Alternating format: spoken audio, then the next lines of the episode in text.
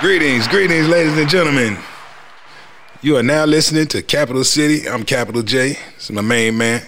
DL Glass. Now, let's talk about the influence of politics on music. Does it matter? Are rappers political? Do politicians care about hip hop? Does the music reflect what's going on in politics? Hmm. hmm. Let's talk about that. You know, I, and I forgot to mention this to you earlier, but I wanted to get your opinion on. So we know Kanye West ran for president in 2020. Does that count as running for president? Saying you're gonna run and then on issue? Well, according to what they say, uh, they were saying on social media and you know reports was he actually got over sixty thousand votes. When? In this, the you mean the election that the most recent election? You telling me yeah. Kanye West got sixty thousand votes? Absolutely. That's a problem because he wasn't even on the ballot. That means somebody wrote him in. Oh, it, most definitely people wrote him in, but at the same time, he was on the ballot, and um, I think I don't know. I don't want to quote the states, but it's supposed to be two states that he could actually get on the ballot. Hmm. Because of their laws. Well, you know. I don't know. We'll. I guess we'll get to Kanye. Remind me. Remind us to revisit that because you know we like to go on a timeline here, and Kanye right. is probably at the end of this timeline. So we're gonna okay. probably end up finishing with Kanye. yeah, I just didn't want to forget it. Yeah, don't don't forget that. I well, I don't know. I, I forgot he even ran. So yeah. Now, now here's the deal. Politics and hip hop are they interconnected? Does it matter? Is there any influence on the music? Does the music influence any politicians? Let's think. All right, we've already been through the, the you know, the hip hop history. You know, it is accepted that, you know, hip hop music really broke out in New York on record and started showing up everywhere. 79, 80 what do we have going on in the country right then? We're going through a transition. Jimmy Carter's done. Ronald Reagan's coming into the White House. Ooh. Okay? Mm-hmm. The Jimmy Carter years weren't very kind to America in general. You know, we went through a, a rough 70s. The 70s were hard. Right. You know, and um, Ronald Reagan came into office with the promise that he was going to lead us to a new America. The, you know, before Donald Trump said "Make America Great Again," Ronald Reagan's slogan was "Make Let's make America great Absolutely. again." so, yeah. So, and what we ended up getting out of that was crack and AIDS. but for for a chunk of the population, things did get better. The economy got better. Right. But uh, we were left behind during that. Reaganomics. Yeah, Reaganomics kind of left. It left the it left the middle class behind a little bit, but I did see some gains in the middle class too. You know, during the '80s, the the way things are today, you started seeing that stuff come into into focus. The way people care about money now, you started seeing flashes of that in the '80s. You know, money, mm-hmm. money becoming everything. Mm-hmm. Now, Ronald Reagan's term was '80 to '88. Those are the golden years of hip hop. I would by no means credit Ronald Reagan with giving us hip hop, but it just so happens that we got crack and we got AIDS, but we got hip hop too during the Ronald Reagan presidency. You know? Right. And during that time period, let's think about the the rappers that that were really doing it during the Reagan years. Of course, Grandmaster Flash, the Furious Five, um, Kurtis Blow, you know, these are early guys. Later on, you got LL coming through, Beastie Boys, um, Fat Boys, Salt-N-Pepa, Roxanne Shante, mm. KRS One. There's a recurring theme here with these guys, though. What does a rapper rap about in the early 80s after coming up in a bad economy? Right. Nobody had much. And then a devastating drug hits and a horrible health pandemic. You get the golden the golden years of rap. And dudes talking about how good they are. Every now and then you had a little bit of, you know, I would say the message was a political rap by Grandmaster Flash back in the day. Broken glass everywhere, you know. Right. That was a very political statement. But to for all of their credit, they did not write that song. So I can't say that's what was on the rapper's mind. That's what was on Sylvia Robinson's mind in 1982. Mm-hmm. She wasn't a rapper. Okay. And for what it's worth, there wasn't a the rest of the music did not take cues from the message, and people didn't start talking about that in every song. So for the most part, people were partying and they wanted to tell you how good they were. I'm the best MC. Right. Girls say I look better than that girl. I'd be a better girlfriend than she ever will. Mm-hmm. Um, she never bragged about girls didn't brag about their blowjobs or, or how moist their vagina was. Right. You know that was that would have been embarrassing to a real MC back in the day to be up here talking about giving you a blowjob. You know that that's something to do. Use a tissue. You know what I'm saying? so that time period, with all that was going on, rappers wanted to tell you how good they were. They didn't brag. Most of them didn't brag about how much money they had. And it wasn't about, you know, I heard a lot of songs about how many girls I have. I heard a lot of music about how good of a rapper I am. Mm-hmm. Heard songs about wearing nice clothes and just in general situations, everyday stories, you know? Mm-hmm. Well, um, I think if you look at d- during that time, you know, I'm I'm a youngin at that point. Mm-hmm. Um, the stuff that I heard Will Smith rap about, I knew he had money. Everything, even parents just don't understand. He he was rapping about his parents. He was well having parents. Don't take money to have parents. Let me let me finish this one. his dad had a Porsche. mm. In real life, his dad had a Porsche.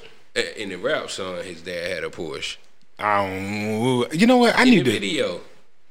I wonder was this based on The a true top. story? Yeah, that's But- just a video. Yeah, but you know, to a young impressionable mind is what I'm saying. Mm-hmm. You know, the the illusion is there. Right. You know.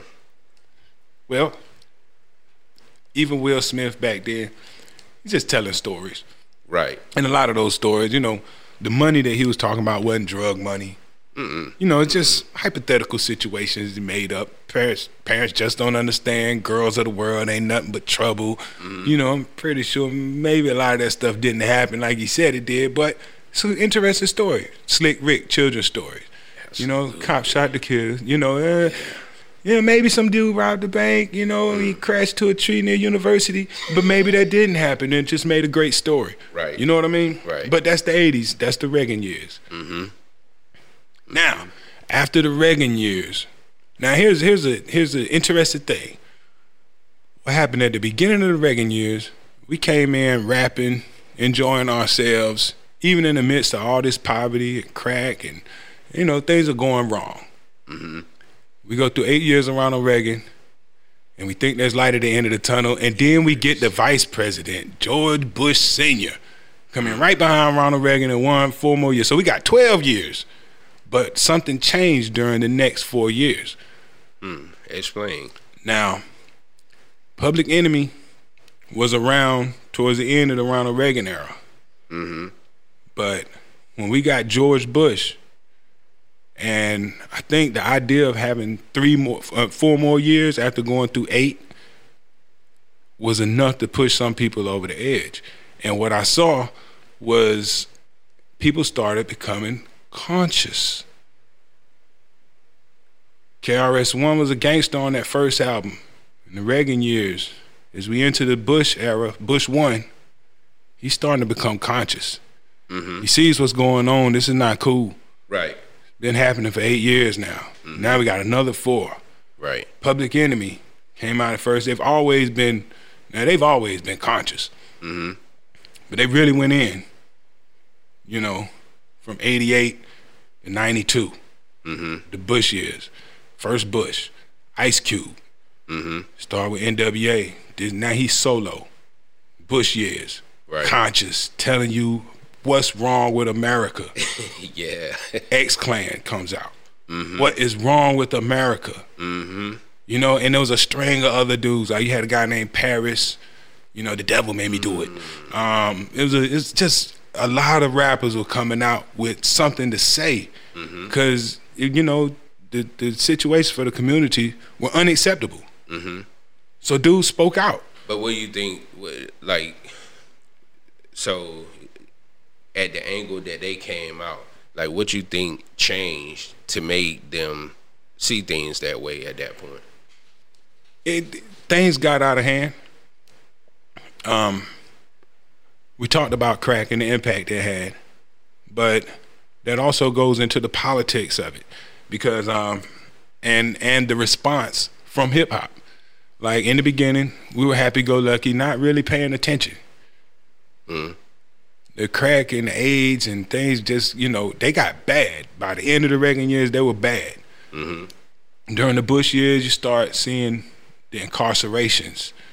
Now we're starting to see the effects of the Reagan years, not just in the addicts, but in the people selling it. Families are broken apart. Mm-hmm. A whole lot of fathers in jail.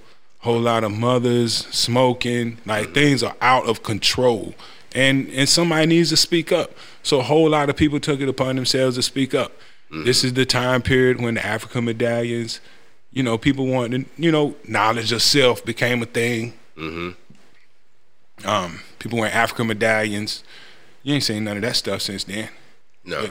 But that came from, you know, after eight years, you realize, wait a minute, nobody's paying attention to what happened to our community during the last eight years. Then Bush came in, and is I think that was the straw that broke the camel's back. People had to speak up, and we got a wave of rappers Mm-hmm. that were very outspoken Right. about all this stuff going on. Mm-hmm. The community was involved in it. Right. Yeah. Then, Because you're a spokesman. right. So then what happens? People come out and they made George Bush Sr. a one term president. Mm-hmm. We got Bill Clinton. Right. He was cool, he was young, he was hip. locking He played the saxophone on Arsenio Hall show. You know what I'm saying? locking people up. Yeah, so, you know, it's like, hey, we like this guy. Mm-hmm. when he got into office, the economy, you know, which now we start seeing the economy get better for everybody, not just the lucky few who benefited from the Reaganomics. Mm-hmm. As people got more money, they didn't speak up about the people who weren't getting it anymore. Mm-hmm. And those groups disappeared. What they talked about wasn't the thing to talk about anymore. Public Enemy's popularity went down, went down. They didn't disappear, but their popularity was not at the height that it was during the, you know, during the Bush years. The machine changed too, though. Yeah, The, you Yeah. know, every the the machine that's pushing everything, it definitely changed. You know, and and that, you know, not to take away from, I guess, the responsibility of the artist if you feel a way about some of the music that was put out, but at the same time, it's nothing without the machine and Right. the stuff that was what we call popular um, before this change happened in society then that music could have still been popular if the machine was still behind that type of music or that message. Because I I think music during that time had a message. right. Had a message. All of it had a message. The music cared. Yes, You know. yes. And so, and I, I'll take a group like I remember one of my favorite groups. Everybody always talk about Wu Tang, but I, I like De La Soul. You know what I'm saying? And and mm-hmm. I looked at De La Soul. Um, I can't remember the name of the track, but they were riding around on the scooters on the basketball court, whatever. And then the next, Was that Stakes Is High? No, that's too late. That's that's a little bit. Yeah. Let's go back a little earlier. yeah, it's back. Then, Yeah, yeah. You know, and then like I didn't see them on TV or nothing no more, and I used to be like, what the hell, what happened to them? And I'm like, but they just They ain't never killed this. nobody in their song. They had to go. we'll get to that too. You summed it up. Thank you. yeah, too friendly. You know what I'm saying? Man. Now during that's another thing that happened during the Bush years. Mm-hmm. Gangster rap exploded at the same time that Right. that the conscious rap. Right. You see what I'm saying? And a lot of gangster rap was associated with the West Coast, while the conscious stuff was associated with the East Coast. Mm-hmm. Then, of course, you had gangster rappers in New York and some gangster rappers from the West too. But Right. in general, from the for outsider looking in, that's the, the assignments that we give it. You know, it's like them gangsters on the West Coast. You know what I'm saying? Right. Right. So-. That that rose too. But this is all in response to eight years of neglect. poverty. Crime. Right. You got some people choose to speak up because they, you know this is unbearable, mm-hmm. and this the other group is like, hey, we gotta go out here and get it any way we can. Right. So both of those, I think, are a direct result mm-hmm. of eight years of neglect, community neglect. Right. Right. So we go through the Clinton years. I mean, we go through the Bush years. We mm-hmm. get our gangster rappers, and we get our conscious, you know, conscious era. Right. and Clinton comes in. People let the guard down. right. Ah, finally, a break. It's been 12 years. Everybody walking around with a pocket full of money. 12 years of Reaganomics. You feel like a weight has been lifted, Yes. and it showed in the music. right. All of a sudden, here comes Cypress Hill talking about smoke weed all day. Nobody wrote no raps about smoking weed all the time. Right. Then Dr. Dre, you, who used to be known for having an attitude, he's about the chronic now. you see what I'm saying? Right. Times are changing. We're coming into a new era. You know what I mean? Mm-hmm. Dude's letting loose a little bit. Um, Redman's coming on the scene. Went from a time where hip hop cared, and then Redman came and said, "I don't care about nothing." Yeah. And and these people influence the next generation, the next wave of, of music. right. So now we go from the era where everybody's talking about how much they care and what's wrong to, and I don't care nothing about that. And smoke this. So now people are self medicating, they're forgetting about what's going on. Like, you got to remember what marijuana does mm-hmm. make you forget about the problems. Hmm. So when marijuana became the drug of choice in hip hop, mm-hmm. people stopped talking about the problems of the world. Did they not? Yeah, because they chilled out. They chilled out. and at the same time, as the economy grows, leaves money on the table. More money in the economy means more record labels. Yeah. More record labels means more people choosing what they're going to distribute, what message they're going to distribute. Mm-hmm. And, and, you know, if they got a choice between the conscious one and the one that's going to, you know, gangster rap won the battle. So gangster rap continued. Right. Conscious dropped off. So now we got the gangster rap mixed in with the don't care, mixed in with the weed smokers. Hmm. There goes your 90s. it's a combination Yeah. of the relaxed attitude of marijuana entering the scene and becoming the drug of choice. Because I'm telling you, a whole lot of people would not even thought about smoking marijuana. It came a time where everybody was just smoking weed because it was just the thing to do. Some of these people don't smoke weed no more. I'm glad you finally said weed and stopped saying marijuana. Hey man, I'm trying to be as um, you know, I'm trying to be uh, what do you call it, proper. Proper. Yeah, I'm trying to be proper, give you Okay. proper terms. You know what I'm saying? Got you. So let's look at 92 to 2000. Now there was a lot of mass incarceration during that time. And this is a this is a much more violent. Now of course there's plenty of violence in the late 80s, but I think it was peaking out in the mid 90s. Right. You know, I'm pretty sure if you're from New York, Chicago, LA, Houston, you're probably like, duh. Yeah. But for the rest of the country that wasn't dealing with the, the type of problems that you had then, that trickled into our place, our space in the 90s. Mm-hmm. People that, that weren't already murder capitals in the late 80s. You know, we started having issues in the 90s. And it goes with the don't care part of it. Mm-hmm. You know, when you introduce a, a I don't care attitude. You know, it's bigger than just you know, and we're getting wearing pants hanging off the butt and I don't care what I look like. A lot of people stop combing their hair. You know what I'm saying? It's like Redman influenced a lot of people to just be themselves. They got tired of dressing up. You know what I'm saying? It became okay. Right. Wu Tang came out, and they they weren't trying to be fly. They just want to Mm-hmm. look good enough to leave the house, but not dress. You know to. You know, it wasn't an attention getting style of dress. It was Right. it was almost It- it was- it was working streetwear. Yeah, yeah. You know what I'm saying? It's yeah, like yeah. I'm going to work on the street, and these are the clothes that you wear to go work on the street. the best.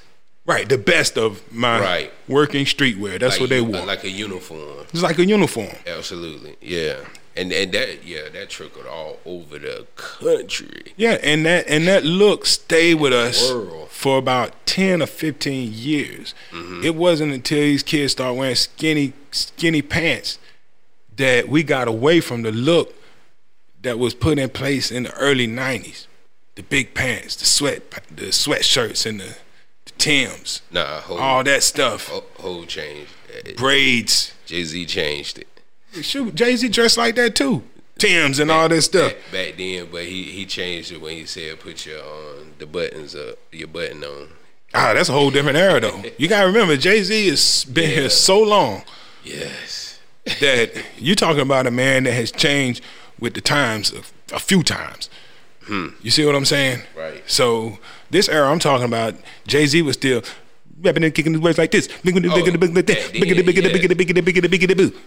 That was the yeah. Jay Z back then. Absolutely. This is the era that we're talking about. Early Jay Z. Okay. And you know, he was like everybody else. Yeah. You know what I mean? But that that was the era.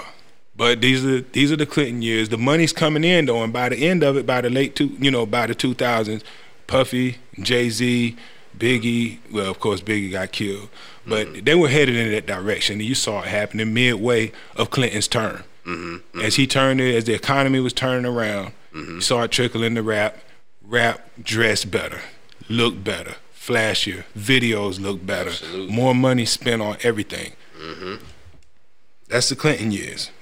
Hey, do you think uh, Dr. Dre got his that during the the Clinton years? Because you know, not the Dr. Dre changed like the sound of music at a point in time. And do you would you attribute that to the Clinton years? But would like the politics? Dr. Dre had an interesting story. He had a run in the Reagan years. He had a run in the first Bush years. He had a run in the Clinton years. He had a run in the Obama years. Mm-hmm. You know, Dr. Dre has has been a constant, like Jay Z almost. You know, but he goes back even farther than that. Right. And he's somebody that all that stuff we're talking about, you could see him change. You know, Dr. Dre went from from dressing. You, I think we talked in another one about how rappers used to dress in costumes Mm-hmm. when they perform. You know, he was the doctor. He dressed like a doctor.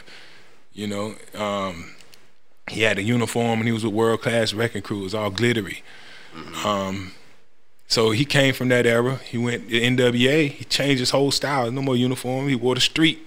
He wore the street uniform, like he was going to work on the street. That's what Mm-hmm. It, you know. That's what he what he adopted. Right. And the sound, the sound that he was producing changed during that time period. Mm-hmm. And then by the time you get to the chronic era, you heard that sound coming in in the late, you know, the late stages of NWA, but he almost fell off around 92. Like before. It was the pop time. aftermath era. The aftermath era was real hard on Dr. Dre. That was um yeah in ninety. Was it? Right, 91, 92, somewhere in there. It's like the, you know, right around the transition from Bush one to Clinton. Okay. Dr. Dre was struggling to find himself. Mm-hmm. You know, the, he had um And he had the Chronic dropped in '91. he had that big light skinned dude on his back too. No, it was that uh, Suge. yes sir.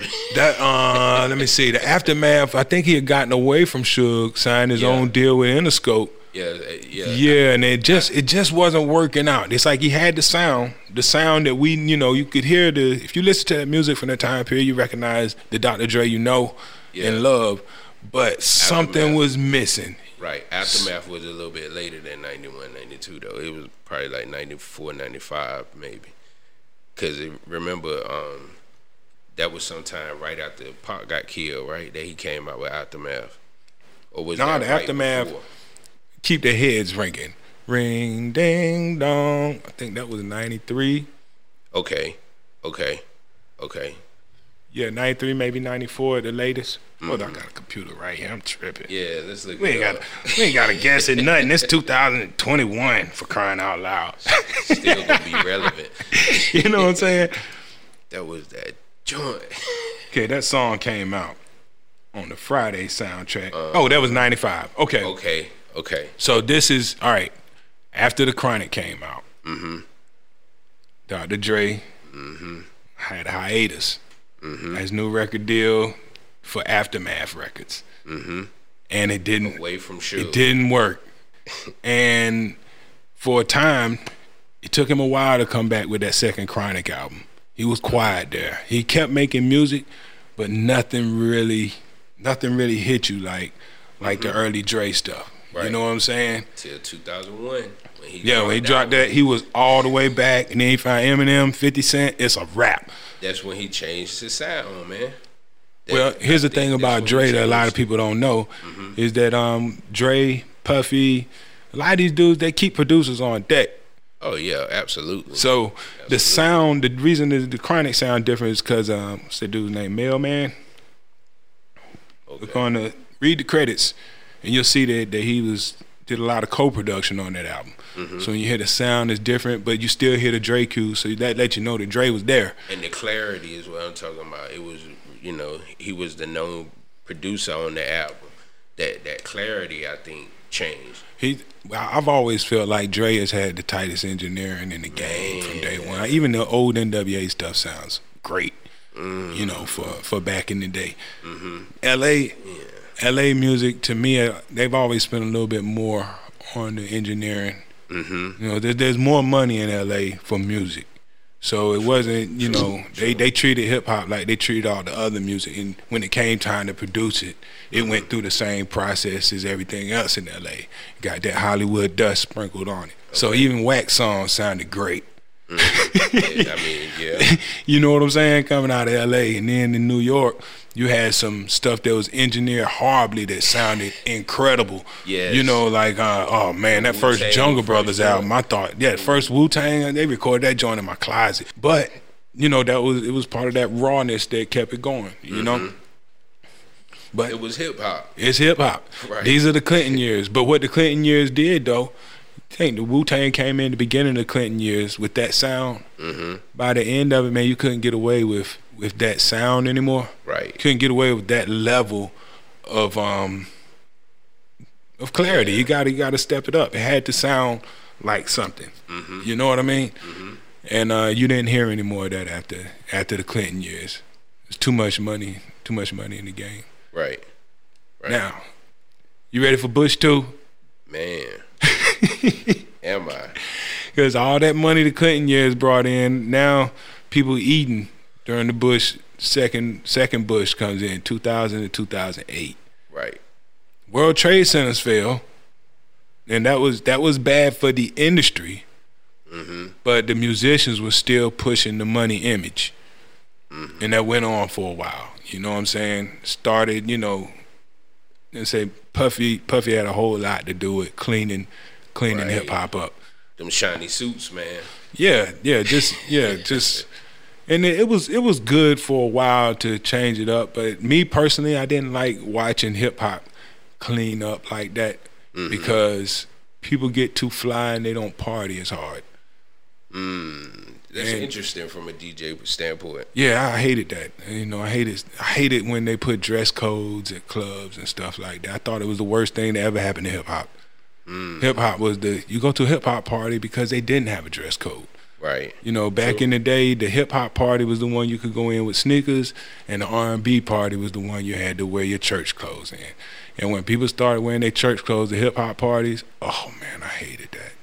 I hated it. Mm-hmm. mm-hmm you know what I'm saying? Mm-hmm. Yeah. Because when you tell a dude dress up, there were no shoes back then that could facilitate the type of rocking, body rocking I'm finna have you doing. Yeah. You see what I'm saying? Yes. So it took the dance out of a dude just all together. All it just took the dance right out of out of a dude. Yeah.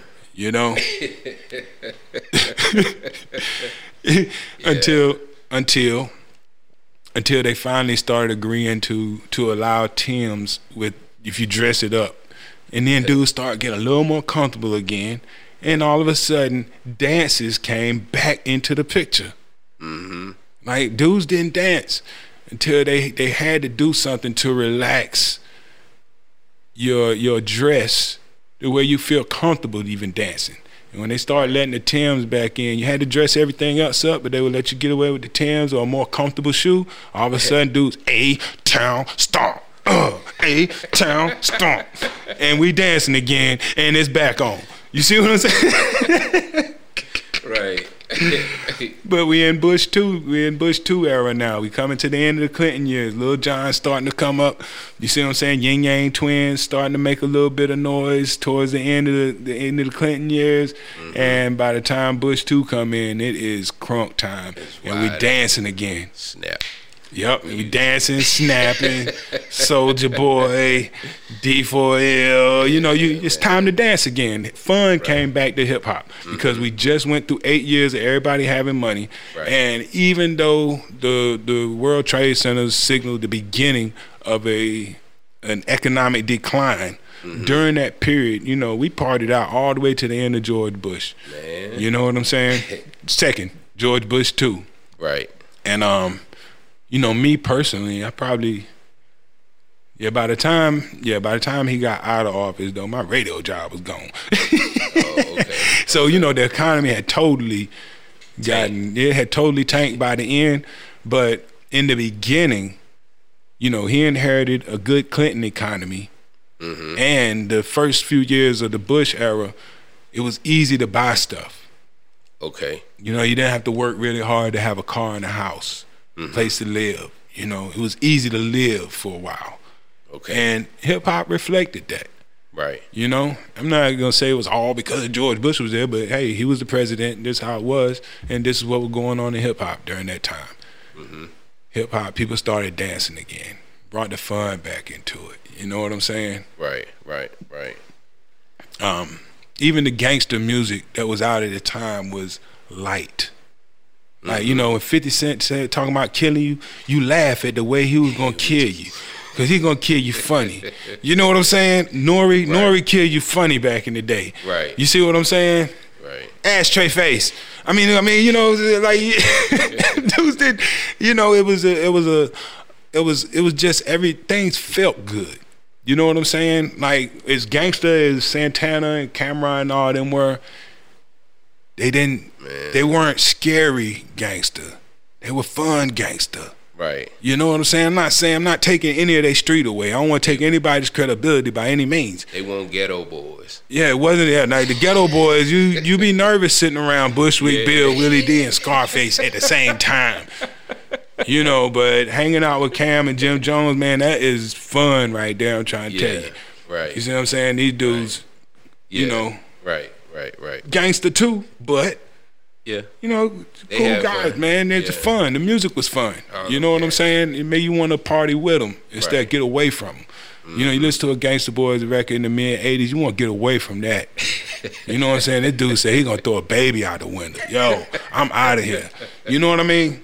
Right. like what's on his mind? Yeah, and then later on, dudes talking about dancing on your face and making it funny. You know, I'm like, okay, that's funny. that beatdown show was hilarious. You know what I mean? Right. But the beatdown's still in it. Yeah. So it matters. The music changes with the presidents mm-hmm. and the economies and politics. And the, the thing that gets me though is where we are now. It feels like we should be at the beginning of another wave of conscious rap. You- probably right.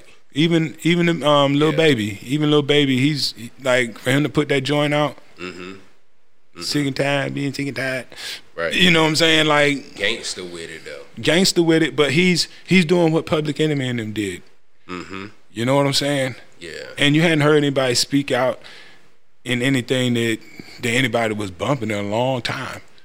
Mm-hmm. And he and he he had a message. There was a message in that song. Right. And you hadn't heard that in a while. Right. And it's not just him now, it's a lot of people speaking out in their music. I use him as an example because his song hit the radio hard. Then you um you you found a list. Mhm. We're just talking about this list just has some of the, the best rappers of each year. You know, and it goes it supports a lot of what we said. Like here go the Reagan years for you. According to this list, the best rapper of the 80s, well, of 1980. Let's start off with the year 1980. Okay. Forty years ago. Mm-hmm. Kurtis Blow. Hmm. 81, Kool Moe Dee. Okay. 82, Melle Mel. 83, Run. 84, Run. 85, LL. What was the LL 86, track? KRS-One. Oh, this first song that I heard LL with was Radio. I can't live without my radio. Okay. And um, well, he had, I think he might have put out Your Rock too before that. But um, let me see. You got KRS again, Rakim, and '88 Slick Rick. All those rappers, just like we said, they talk about how good they were Mm-hmm. and how bad you were if you thought you were good as they are.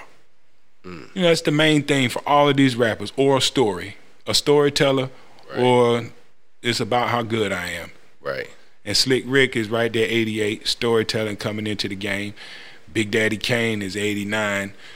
What was the, that's George Bush too.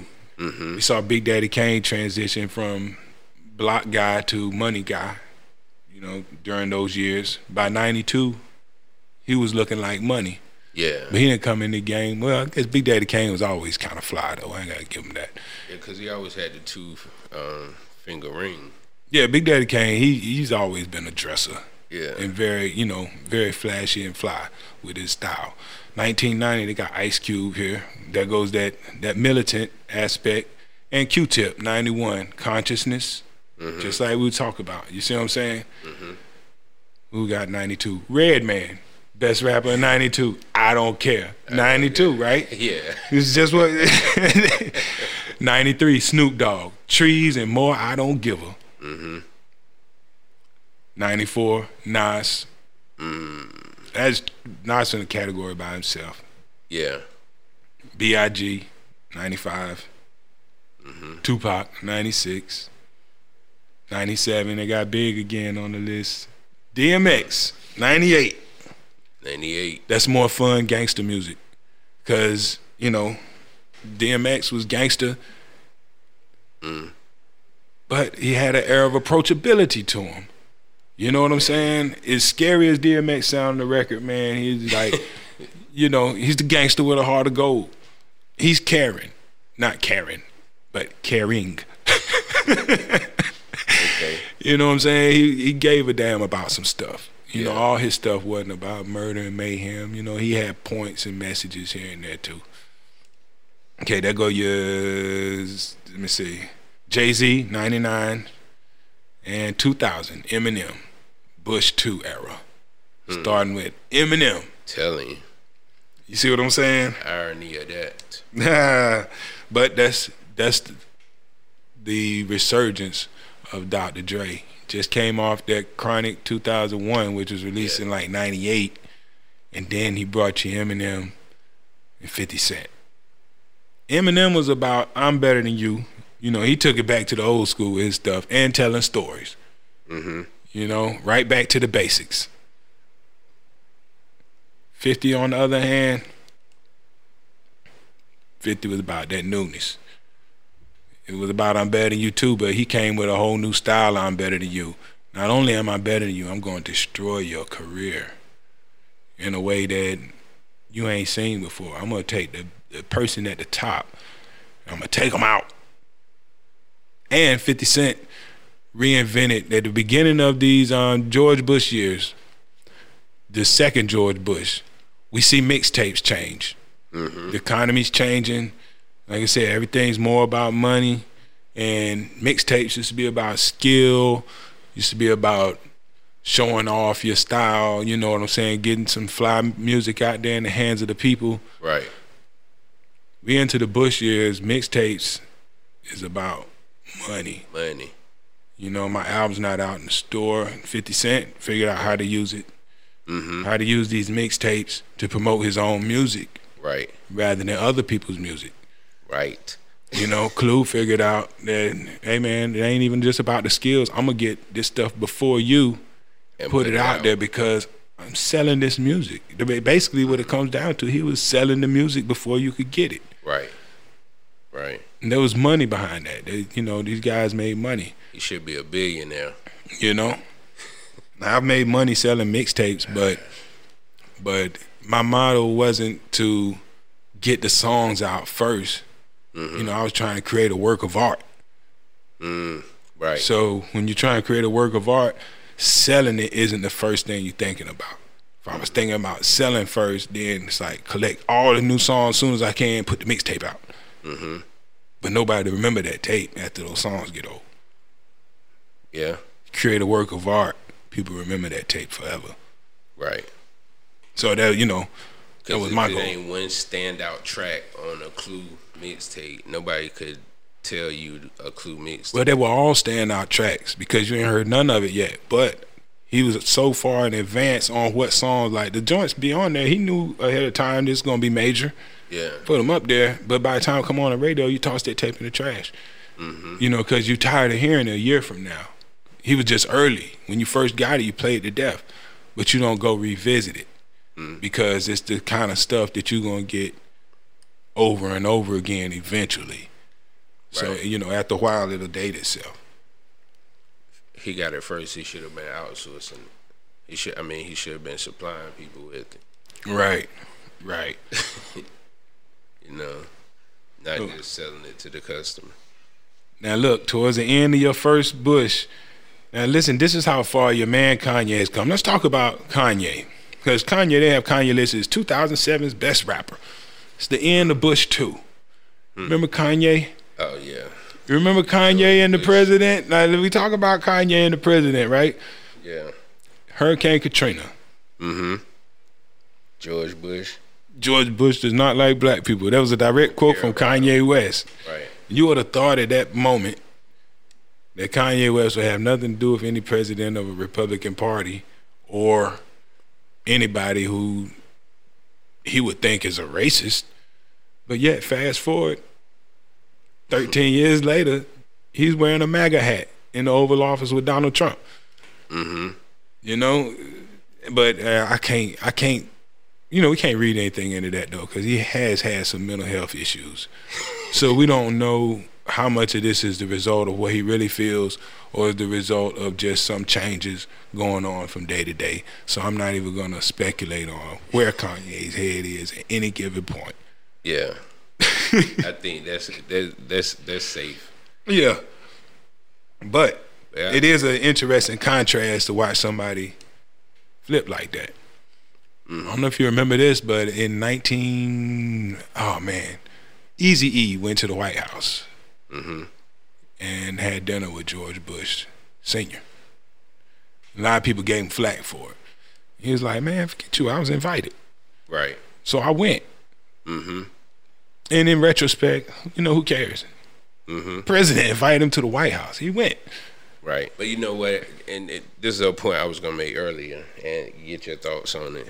But because of um, it, coming back to Kanye West and his run for presidency, I guess my my view on that is not with the popular view on Kanye West running for president. I think he took hip hop not just on an invite to the White House, but people actually is thinking about putting hip hop in the White House. And I'm Sixty like, thousand people. but that's that's the first time. Like there's not been another time. There's not been another genre of music that has been you know what I'm saying, going to the damn near going to the White House. And then when I say damn near going, like I understand, like all um everything starts small. You know what I'm saying? So I just think that when people um, throw that out there about him, and it, I think on some levels, I don't know, some people might be inspired by that. Well, did you know that Scarface ran for Houston City Council member for District D? Uh, this year. Yeah. Or- oh, okay. Mm-mm. yeah. Luke Skywalker ran for mayor of Miami in 2011. Yeah, like we always hear stories of stuff like that. You know, of um, I think T.I. gonna end up being running for something in Atlanta. Yeah. You know, so Rhymefest ran for alderman of 20th Ward in Chicago. yeah, that's a smart move in Chicago. You know? hmm So yeah, a lot of a lot of rappers are thinking political.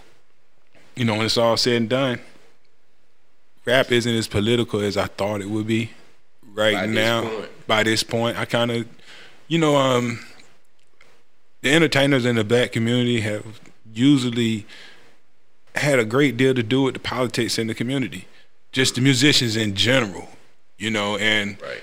and um after after we stopped being involved, we haven't really gotten back as involved as an entire community. I'm not saying you got guys here and there who are speaking up. You know, like David Banner's always involved in something. You know, there's plenty of guys out there doing stuff.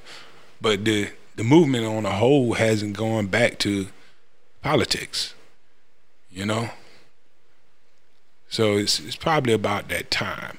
Mm-hmm. But right now, I think that as rap expanded from the black community and became the music of America for a while, people got away from being too political because you don't want to turn off your fans Your fans. because everybody may not support the same person you support. Like Michael mm. Jordan said a long time ago, Republicans buy buy Nikes too.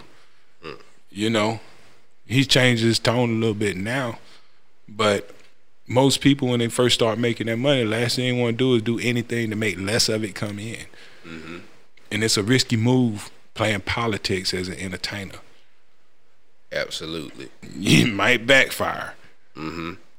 So, you know, I understand why some people don't, but I expected that more would. You know, especially considering that in general music is the liberal side. It's probably more dangerous to be a conservative in the entertainment industry if you're going to speak up politically about anything. You know, Yeah. There's a few artists, you know, who who tackle political stuff, you know, of you know, yeah, Killer Mike is always involved in something. yeah, you know, and then you see the like I saw J Cole and uh, Kendrick Lamar join in, and Yeah, Kendrick Lamar is busy. yeah, Rapsody always got something to say. hmm You know, this is whether you whether there's something going on or not. You just listen to her music in general. yeah, There's a political undertone. You Right. know, right, just like J Cole, Kendrick Lamar. You know, even when you bumping, you're like ah, Mm-hmm. so there's some some good um right, It's a good message in there too. You know, they're always saying something to make you think about what's going on, and they've been able to do that, and not you know, shoot, Kendrick Lamar won a Grammy hmm with the message and all that. You know, shit. Um, like you mentioned, Lil Baby earlier, I think it's important that artists like that. that was so huge, man. I, if he was here, man, I would love to, to tell him that.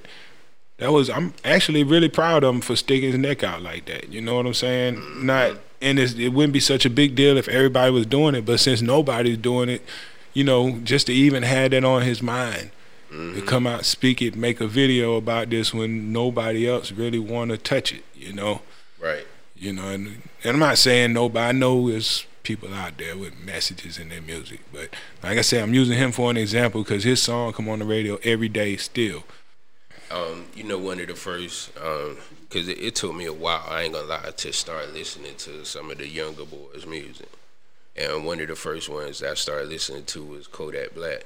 And he got a song, I can't remember the name of the song, but the video that goes with the song it shows like all the social injustices that Right. I've I've heard. Kodak Black has been political before. And and when when you see some of these young rappers that come out with with any type of political message, you know, it re- reminds you that we still got some deep thinkers out there.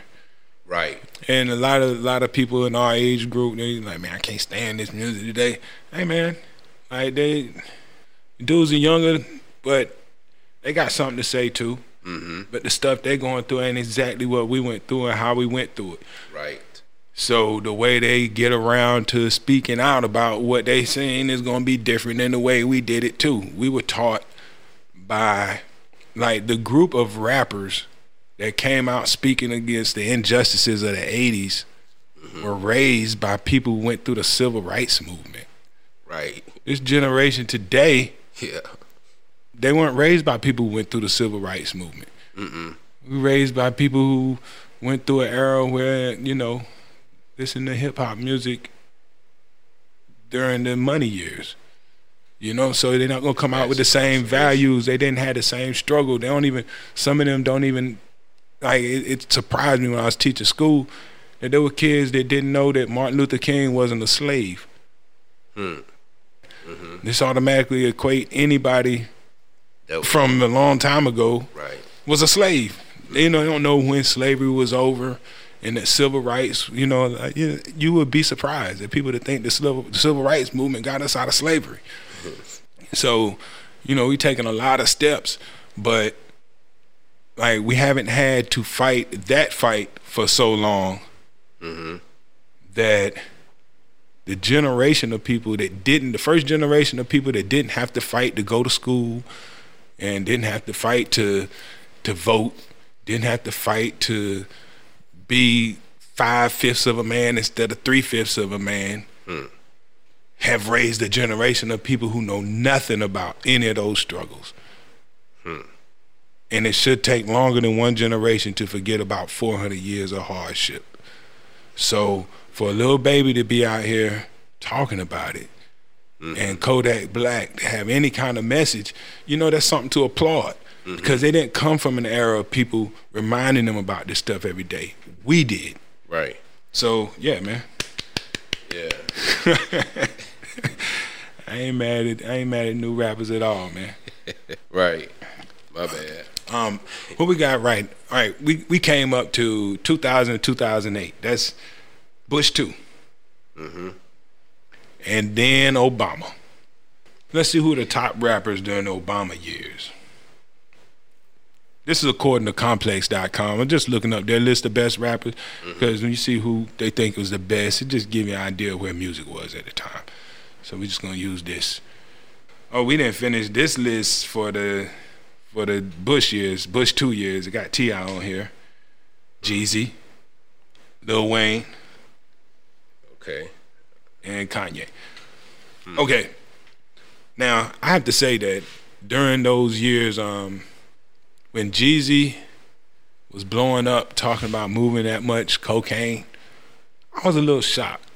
I thought I thought we had passed that era, and I didn't think I didn't think that you know I didn't Yeah. think those drug stories would would take pushing. hold of the community the way they did.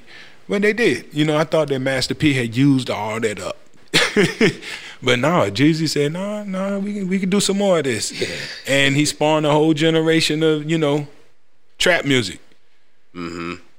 That's something that uh, you know, if you look at this, that's Bush too. That's his legacy in hip hop. Gave us the second aid, the second wave of trap music. Yeah. Started off as good old drug gangster raps in the '90s, and we Yeah. call it trap music today. But you know, still talking about street stuff and making money in drugs. That was crazy. Yep. And that- sh- credit on that too. Yeah, and that went all the way into the Obama years. T.I. is one of them dudes too that re that came out, went away, and came out again as this guy you know now. Mm-hmm. You know what I mean? When he first came out, he was making music. Neptunes was producing his stuff. You know, um, the first time I heard T.I., I was think was on the Shaft soundtrack, and he had a song, "I'm Serious." Right. Yeah, Okay. and you know that was Neptunes all day. Mm-hmm. up tempo, You know, it's nothing about that scream Atlanta or Dirty South, other than T.I. and the way he raps. Right. But when when he got done with that little portion of his career and went away for a while and came back, he came back is with 24s. Mm-hmm. You see what I'm saying? and that you know, I almost didn't even recognize that T.I. because I never heard that T.I. before. Mm-hmm. But that's who he was the whole time. Mm. You see what I'm saying? and now we entering the Obama years. Who we got here for the Obama years? Jay Z again, Kanye again, Drake. There it is. That's the change. Change you see happening. Drake. Drake signifies the rise of. I'm not saying that he was a SoundCloud rapper, but the way that Drake came into the game, for the first time, a dude's like, you don't know nothing about this guy, and he, he like, is no Tidal wave. street um like he's not building a street uh following in the way that Women. that we were used to.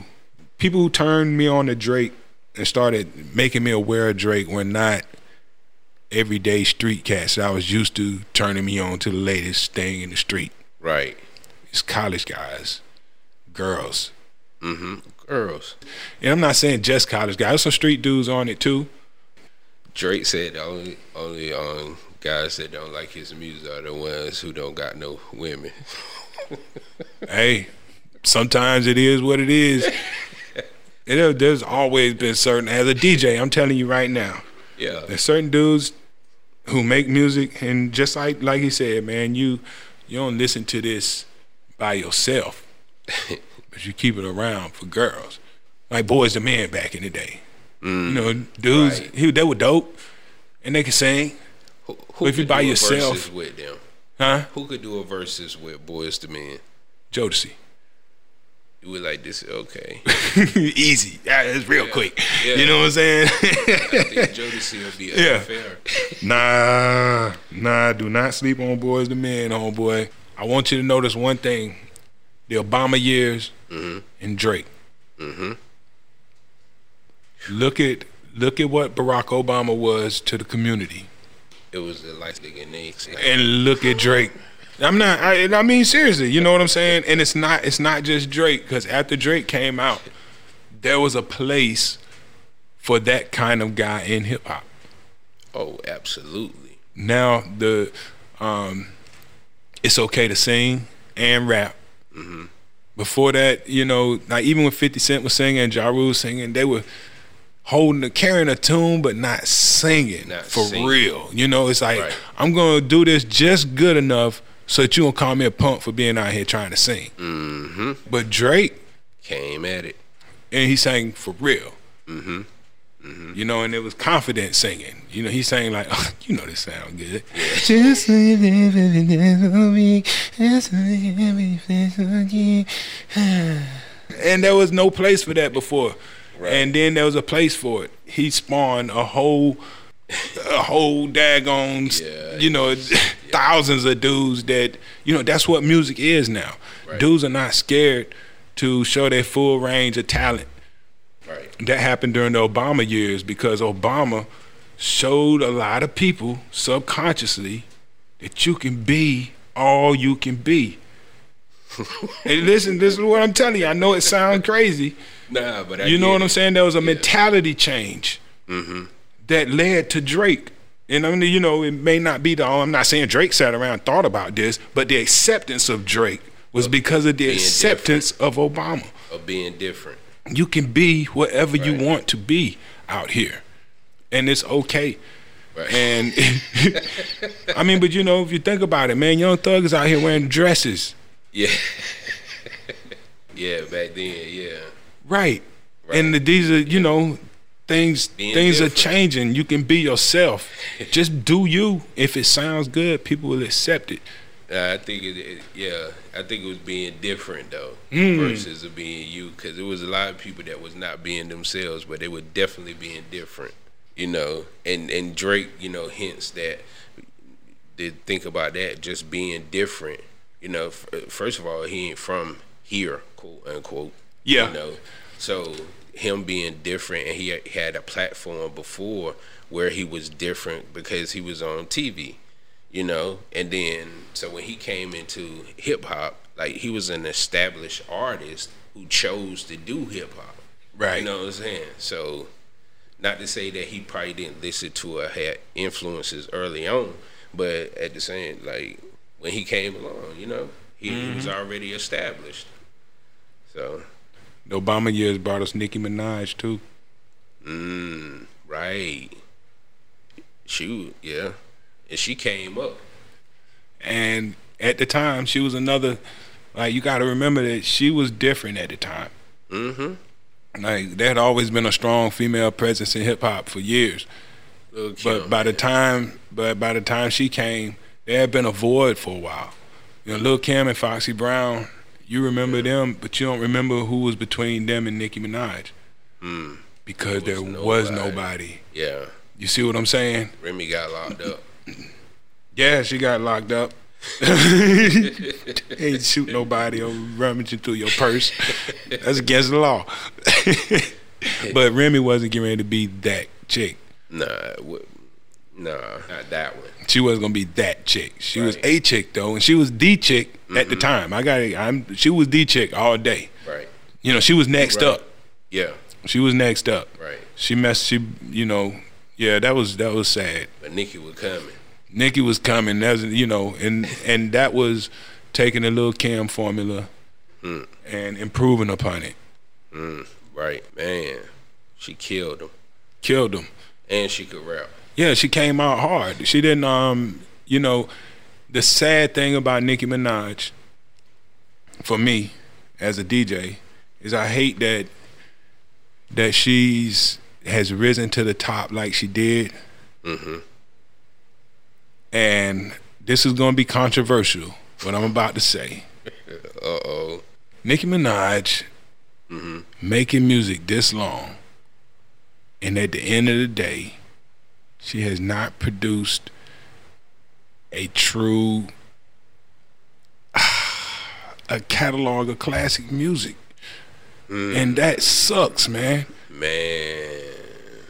All the best stuff she's done has been on other people's Man. records, and I I think for her own legacy, mm.